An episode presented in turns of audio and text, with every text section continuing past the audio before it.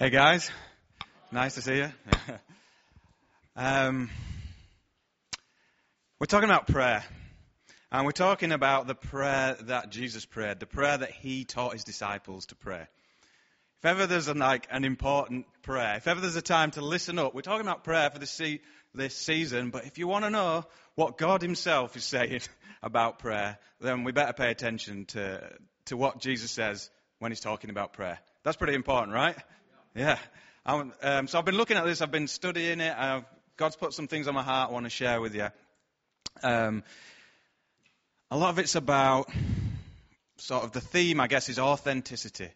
So we're just going to get straight in and, uh, and read the passage together. I'll just grab my Bible. It's back here.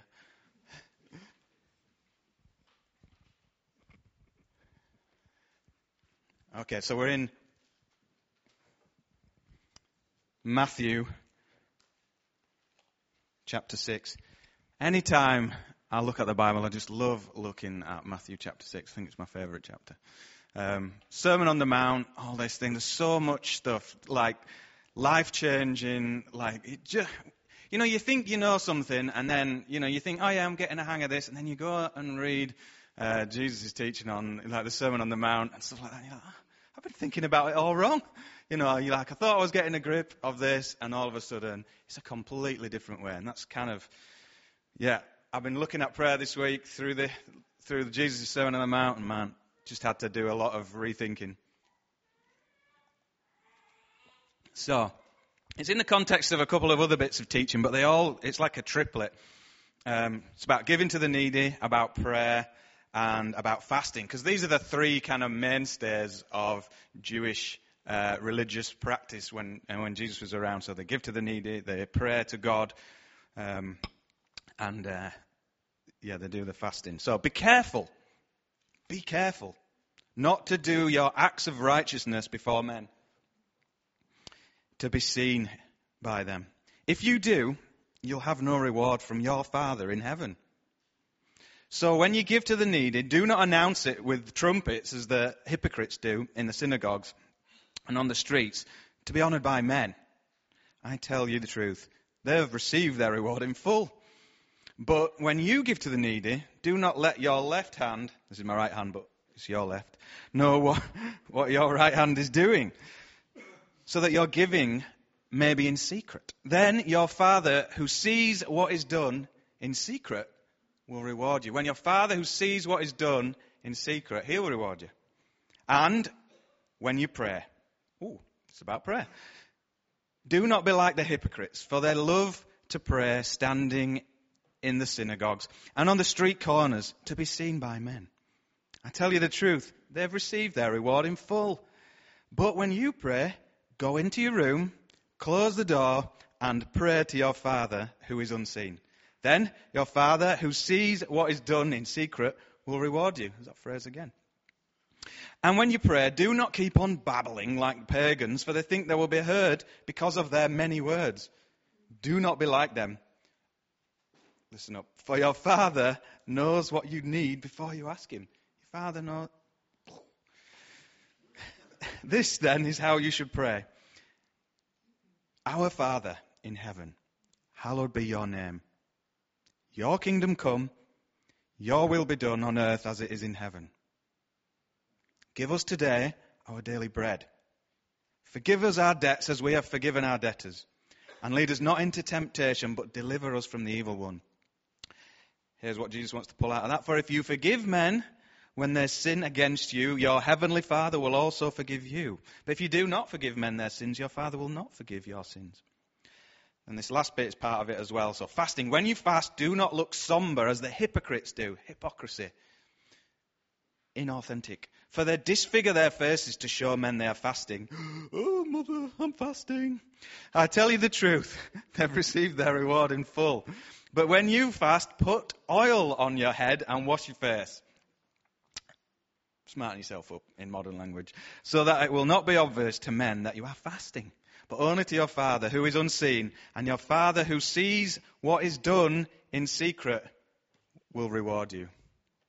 Interesting, isn't it? When you think about praying. Wow. I've been reading that over and over again. wow. All right, so we're talking about authenticity. We don't want to be hypocrites, we want to be authentic.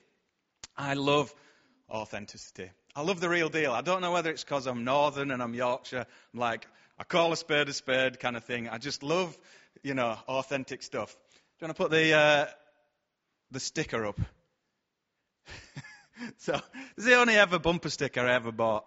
Um, and the man saying, I noticed that you're a gangster. I'm pretty gangster myself. So when I saw that, I just thought that was hilarious. It's kind of, I don't know, there's an element of sarcasm, and he's calling out the inauthenticity. I, work, I used to work with a lot of kids, and they all want to be gangster. You know, they all want to pretend there's something a little bit hardcore, and here's somebody who's clearly not gangster.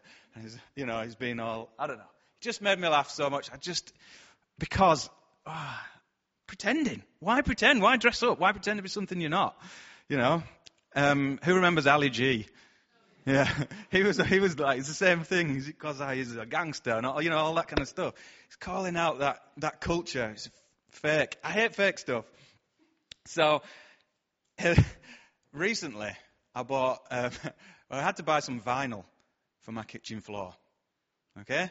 So I'm going out and I'm like, I don't know if you, anybody bought vinyl recently. You go in there and I only had one criteria. So I said to Sam, I'm quite, I don't know why I'm like this, but I just down. Sam, I don't want any vinyl that's pretending to be something that it isn't. so I don't want one of those vinyl that pretends to be wood when it's just vinyl. I don't want a vinyl that pretends to be tiles or stones. In fact, in the end, I sort of reached a compromise because I'm like, I can accept a pattern, but it can't have pretend grout. It has to be real, actual vinyl. That's what it is. It's just vinyl. We're not pretending we wished, wished, we were something else. We're not putting on a show. It's just vinyl. And in the end, I got this weird grey nothingness of a vinyl. Uh, it's just like, I don't know, weird sparkly grey stripes. And I was agonizing. I was thinking, does it look a little bit too much like roofing felt? Because that's what it looks like. That's how, like, that's how much, for some reason, it just bothers me. I want things to be real. It matters. It's important. Perhaps not in the vinyl world, but you know, it's got to be some truth. There's got to be something solid. There's got to be reality. So, recently, you know, it matters to me to be to be authentic, to be real. And I had a horrible experience recently. Um, so I got called out as being inauthentic. That was it. So I'll tell you what happened. So I had, he's not here today, had Tim and Rachel round for tea. Okay. It was all going so well. And then I had to go up and bring about my electric bike. Bring up about it. And I said, hey, Tim, I've got this new, ele- you're into cycling. I've got this new electric bike. It's brilliant. You know, you like, you hardly have to put any effort in going up the hills. And where I live, it's ridiculous, right? I live at the top of a, like, one in four hill. You do, if you arrive at the top of that hill, you are a sweaty mess. It's, it's horrendous. I don't want to do that. So I just want to be out. And I'm like, you know, it's about being out in the countryside and I just love um, riding around on this electric bike. Um, I said, but you know, some people are a bit funny about it. You know, some some of these like people, cyclists, are a bit funny, They're like as if I'm not a real cyclist, right? That was too much for Tim. he could take it no longer. So he suddenly just bursts out with like a look on his face I've never seen of hilarity. You're not a real cyclist. I was absolutely floored. I was like, I could take, he's rolling around on the floor, like wiping tears from his eyes. And I'm just like, oh, I've been called inauthentic. And I'm like, no, no, no, I am a real cyclist. I am. Like, I've got a bike. Well, you know, but no, not a real cyclist. And I thought about it from his perspective, right? So, Tim's a real cyclist. Hands up if you're a real cyclist. Nobody. Good. you're all on my side. so, like, so Tim, he likes to go out. He likes to pitch himself. He's on his bike, man and machine against the world. He's got Strava on because if, if you're a real cyclist, you've got to have Strava to test to see how fast you're going. And you go around the hills and you're training. It's an endurance event. You know, that's what cycling sport is. It's endurance, and you're figuring out how fast you went, and you, you know, you've got all this, you've put all this effort in. Maybe you've been training and you're doing your normal loop. Imagine you're on this big ascent. This is all for me to imagine so that I can like take him seriously now from now on. And he's going up this big ascent like Tim and he's, he's done the training and suddenly he's like, I'm on for a record time. Strava tells me. I'm going, this is it. I'm going to, you know, all the hard work, all the effort I've put in, all the sacrifices I've made, it's going to make a real improvement. I'm off this hill. And I just come past on my little electric bike. Yoo-hoo! I'm a real cyclist too. You're just not going to buy it. It's just not going to buy it. It's inauthentic. You're not a real cyclist, apparently. So I, like, I went out after that. I'm like, all right, what do I have to do? Like, I've got to buy a drop-handled racer. That's how you become. Some people are nodding at me. Whatever. Take your real cycling. I'll do my fake cycling. There's something about sacrifice in authenticity. Something about having worked for it. There's something about when we sacrifice, it gives something meaning. The last thing I wanted to look, just to help us get our heads round how important it is, is a, a personal favourite topic of mine um, of inauthenticity, and it's um, Facebook. Okay, Facebook. I love Facebook. I'm on it all the time.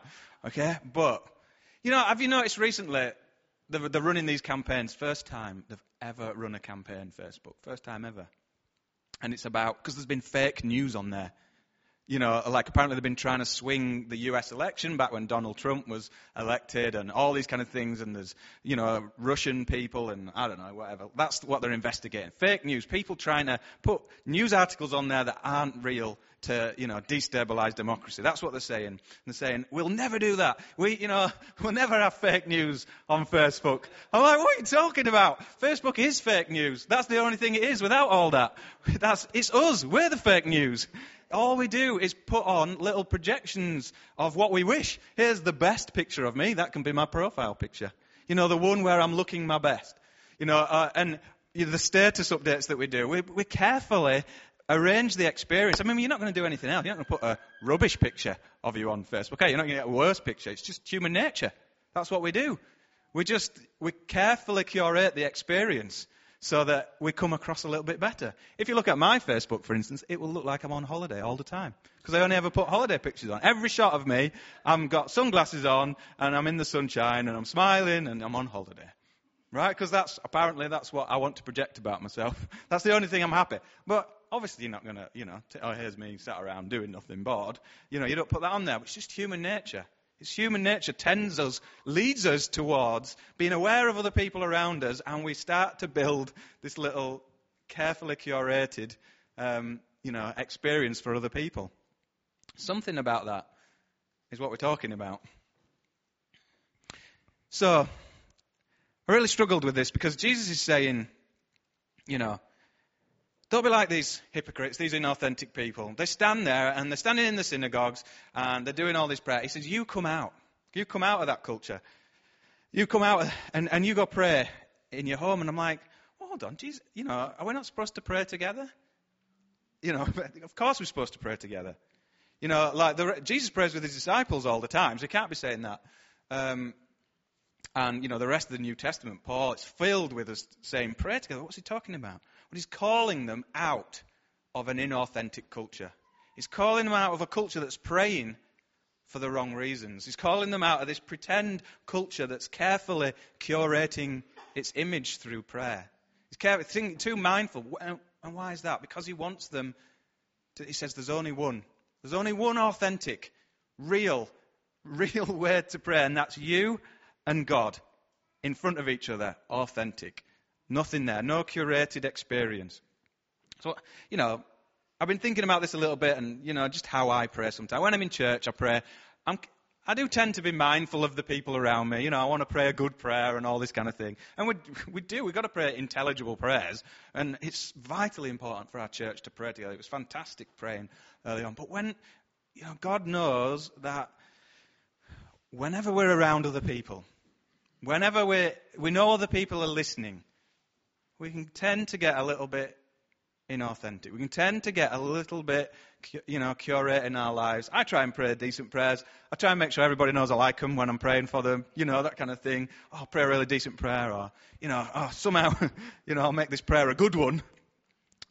And look, that's just human nature, it's just how it is. But there's something so much more important, and that's so much more important that Jesus is saying to his disciples, Come out. Don't even pray with those guys. You go into your room on your own and you pray to God. You and God. And that's my challenge to us today is do you have your own authentic prayer life where it's just you and God. We can't rely on other people's prayer lives. We can't rely on corporate prayer. It's brilliant that we have corporate prayer. We can't rely on We have to have our own. You've got to do business with God one on one. There's so much at stake here as we're going to come on.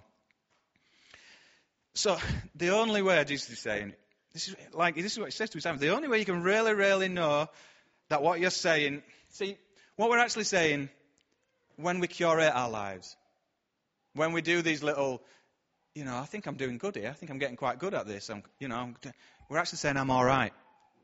You know, I've got it together. And when we when we're doing our Facebook profile pic, we're like, yeah, this this makes me look good.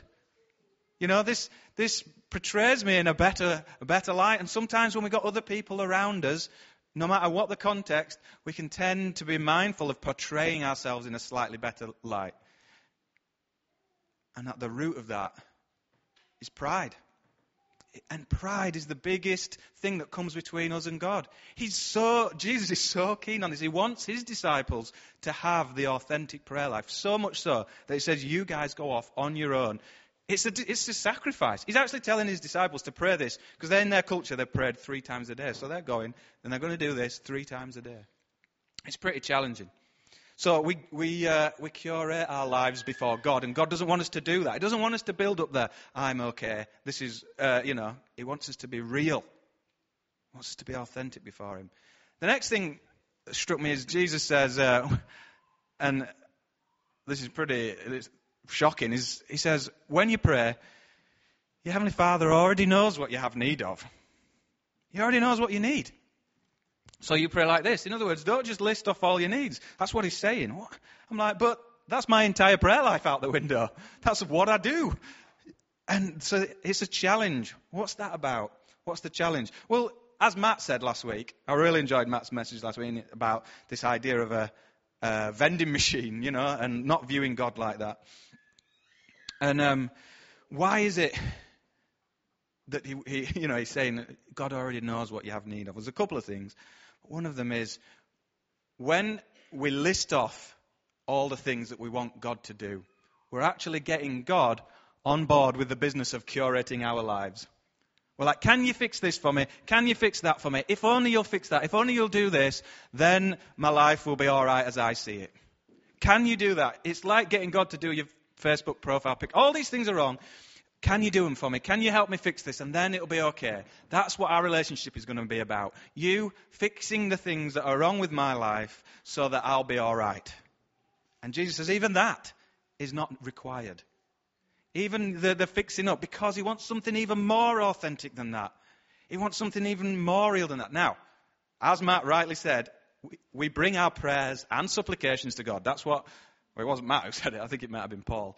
Um, but, um, you know, we do. We pray and we bring our requests to God. It's not that that's wrong. It's that there's something so, he's trying to get this something so authentic, so at the core of what it means to come before God that he's saying, God already knows what you need before you ask. Well, that's a flipping challenge, isn't it? I mean, now what am I going to pray? Like, you know, I sit down, that's what I think. That's the first thing that comes into my mind. These are the things I need you to fix. And look, that's fair, but it's prayer and supplications. Prayer first. And then he's going to teach us how to pray. So I'm pretty interested to see what he's going to say now. Okay. So, first of all, don't curate your life before God. Second of all, don't get God to curate your life for you. So, what does it mean to be authentically coming before God? He prays, he says, pray like this Our Father. Our Father. who is in heaven, hallowed be your name. Hallowed be your name. What's next? your kingdom come. Your kingdom come. You thought I was just pausing for dramatic effect, didn't you? I'm just like forgotten it. No, I haven't really. your kingdom come. Your will be done on earth as it is in heaven. Right, newsflash. We're halfway through the prayer already. We're halfway through the prayer. It's short prayer, but it's all about God. Our Father who is in heaven, hallowed be your name. Your kingdom come, your will be done. What's that about? Why are we praying for him? It's me that needs the help. Our Father who is in heaven, hallowed be your name. And the thing is, he wants us to, he wants us to get something really important here. He wants us to see it's about God. See, this is the gospel. It's the gospel in our prayer life. Our, we recognize who God is. Our. It's not just mine. It's not just my little world. That's a small world. Fix it up for me, God. Do this, do that. Make this pain go away. Stop this. That's a small world. It's our Father, Father of everything. Your Father cares about you. He's who you become. There's so much in that. Father. Think about that. Father. It's not King. It's not Lord. We call him those things as well. But in this prayer, we're saying Father. Abba, Father. Paul says about that as well. We come to him, and we say, Abba, Father, Daddy, our Father. We recognize who he is. He's in heaven. That's like N.T. Wright describes that as the control room of earth. He's, he's in charge. He's behind the scenes, but he's in everything. He's in all the scenes as well. Hallowed be your name. Hallowed be your name. That took me a while to get my head around that. I was like, what does that mean? I'm like, it's recognizing the holiness of God. It's recognizing his otherness. That he's not just part of this, he is part of this world, but he's not just that. He's not, we can't describe him. He is the very measure of all the things that are good. If something's good, it's good because it looks like God, not because it looks like an external standard of good that we've all just happened to agree upon. Something is good, it's reflecting God. You think about that when you're praying. you know, our Father is in heaven, hallowed be your name. Um, your kingdom come. Man, don't even get me started on that. Your kingdom come, recognizing this as the kingdom. What, what, we're doing, we want His kingdom to come, not my kingdom, not my Facebook profile, but I want His kingdom to come. And His will be done on earth as it is in heaven. Man, what a prayer. Recognizing we put that first. You put that at the start of your prayer life. You're praying that three times, it's going to change your perspective. I'm not saying you have to pray it three times a day. That's just what they do. But you need to put this. So what is that? That's us recognizing God. What's next? Uh, give us this day our daily bread. Now, he's already said you don't need to list off all the things that you need. He's already said that. So, what's this about? Your daily bread. So, the daily bread, it's a reference to in Jewish culture. So, the Jews, remember, they came out of uh, Egypt, they went into the desert, and God provided for them, didn't He? Daily bread. Every day, the manna on the ground, they picked it up, it was there. They couldn't keep it. They just they recognized they were entirely reliant on Him. Our daily bread is a recognition of our reliance on Him, our need of Him. So, first of all, we look at who God is in our prayer life. And then we look at our need of Him. What do we need to ask Him for next? We need His forgiveness. If you see what God is like, if you see His holiness, if you see what our lives look like, our Facebook profiles, other than Sunny, I mean the way we curate our lives, we need God. We need to recognize Him. And we need, there's a response from that. So, first of all, we recognize God, our, our Father. We recognize who He is. We recognize our need for Him. And then, finally, um, He says, I forgive those who have, forgiven against, uh, who have sinned against me as I've been forgiven. That's the bit that Jesus pulls out. It, um, that's the bit He's concerned about. Because we recognize God, we recognize our need for Him, and we recognize the need for action. That means something. Do you know what that is? That's the gospel. That is the gospel. He's teaching his disciples to pray the gospel. He says, have that at the core of everything you do. Have that at the core of your prayer life. Have that so close to your heart that that informs all the other things. Then, then bring all your, you know, prayers and your supplications. Do all that. But this is prayer. There's an element of sacrifice involved in this. You know, with the, those three things uh, we'll look at fasting. That's the sacrifice of food. Giving to the poor. That's the sacrifice of uh, money, and this is a sacrifice of yourself, of your time, of your um, pride. It's, you have to take the time, you put in the effort, and that's where you get the meaning out of it. So, what he's saying, he's saying, be real with God. Have that one on one time. Have that own personal life and a recognition of the gospel in your life, a recognition of what that is. When I say the gospel, I'm not talking about the little interaction that we sometimes make when we decide we want to follow God. It's that throughout our whole lives. It's the gospel in every area. Recognizing who God is at work, recognizing who God is in our marriage, recognizing God everywhere, and recognizing our need for Him at work, recognizing our need for Him in our marriage, recognizing that we have a response to make now, that we need to do something. The gospel in every area of our lives. So I want to wrap up with a challenge. First of all, have you got that kind of prayer life? have you done that business with God recently? Have you brought yourself low in His presence and not just carefully curated an experience? I'm all right. I've got this. Are you being real? Are you being authentic with God? We're just trying to get Him to curate our lives. Are we just trying to get Him on board with our projects? Or are we recognizing the need for that real, authentic interaction with God, that prayer life? I think this has an effect on every area. It has an effect. The gospel needs to be at the heart of everything we do. As a church, we're, we're looking at the welcome team this week. I'm really looking forward to that, by the way, if you're on the welcome team. Um, we're going to get together and we're thinking, and I've been thinking, how does this impact? How is the gospel part of how we, uh, how the hosting team welcomes people into the church? How is the gospel part of how you welcome people into the church if you're not on the hosting team? How is the gospel reflected on that?